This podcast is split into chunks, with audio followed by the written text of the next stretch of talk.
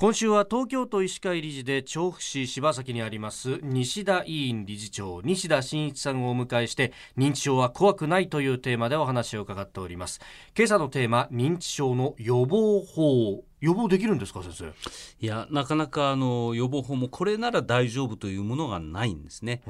え。ただあのいくつかあのは言われています。例えばですね、はい、糖尿病ですとか、はい、タバコ、えー、あるいは高血圧、はい、こういったものはアルツハイマー病と血管性の認知症のえー、リスクファクターとしてこれははっきりしていますので、えーまあ、禁煙をする糖尿病血圧の治療をきちっとしていただくことでですね、えー、アルツハイマー病および血管性の認知症の予防はできると思うんですね。はい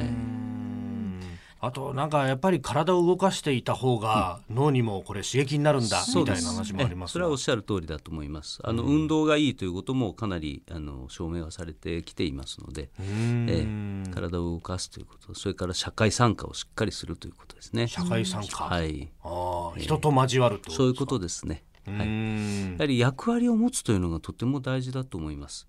えあの年を取ってもあの何かしらご自分の役割を維持していただくことで、はい、えー、そういう症状の出方をこう抑制することはできると思うんですね。それは例えば、はい、近所のお子さんを見守るとか、えーはい、そうです。ゴミ出しとかそういうちょっとしたことでもようですか？そうなんです、うん、あの私のところにかかっている方もですね、はい、まあ、そういう方が何人かおられますけども何世代も同居していて、はい、おばあちゃんおばあちゃんの仕事がちゃんとあるわけですね。えー、その中で非常にこう物忘れはかなりひどい状況ですけども、えー、非常に楽しそうに外来でもニコニコしておられる、う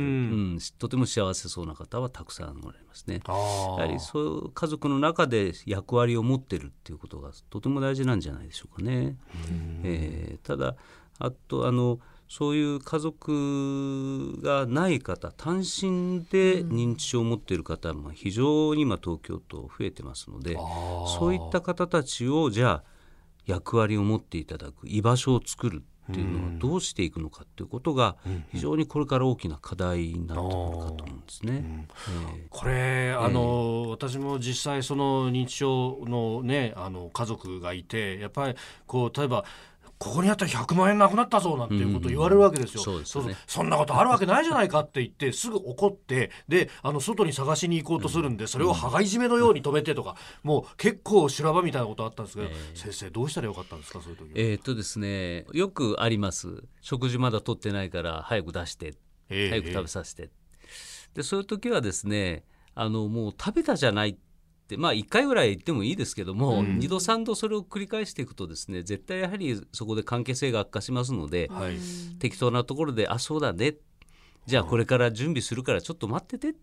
ていうようなことが言えるゆとりが欲しいですよね。であの物取られ妄想というのもよく言われます。はい、で大体犯人になるのは一番一生懸命かいあの介護して、はい、尽くしてる方なんですよね。やはり家族の方はそこでもう非常にメンタルにこう押し込んでしまうっていうことがございますので、まあ、そういった時もですねえー、少し心のゆとりを持って一歩現場からこう視点をこう交代するような形で物事を見ていただいて多めに見ていただいてですね、はい、じゃあ一緒に探そうよとか。まあ、そういうようなことで対応していくっていうことですかね。あとあの外によく一人で出かけちゃう方がおられるじゃないですか、はい、ああいう方たちに対しても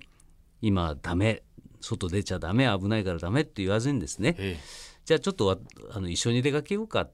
て外をこうぐるっと回ってくるうちに、はい、ご本人もなんで出かけたんだかよく分かんなくなってくるんですね。えー、じゃあ一緒に帰ろうよっていうことで帰ってきたり、えー、まあ、そういったいろいろその支援の勘どころっていうのはあるかと思いますね。はいえー、明日最終日は西田先生が取り組んでいる認知症対策、具体的に伺ってまいります、はい、西田院理事長西田真一さんでした。先生明日もよろしくお願いします、はい、よろしくお願いします。ありがとうございます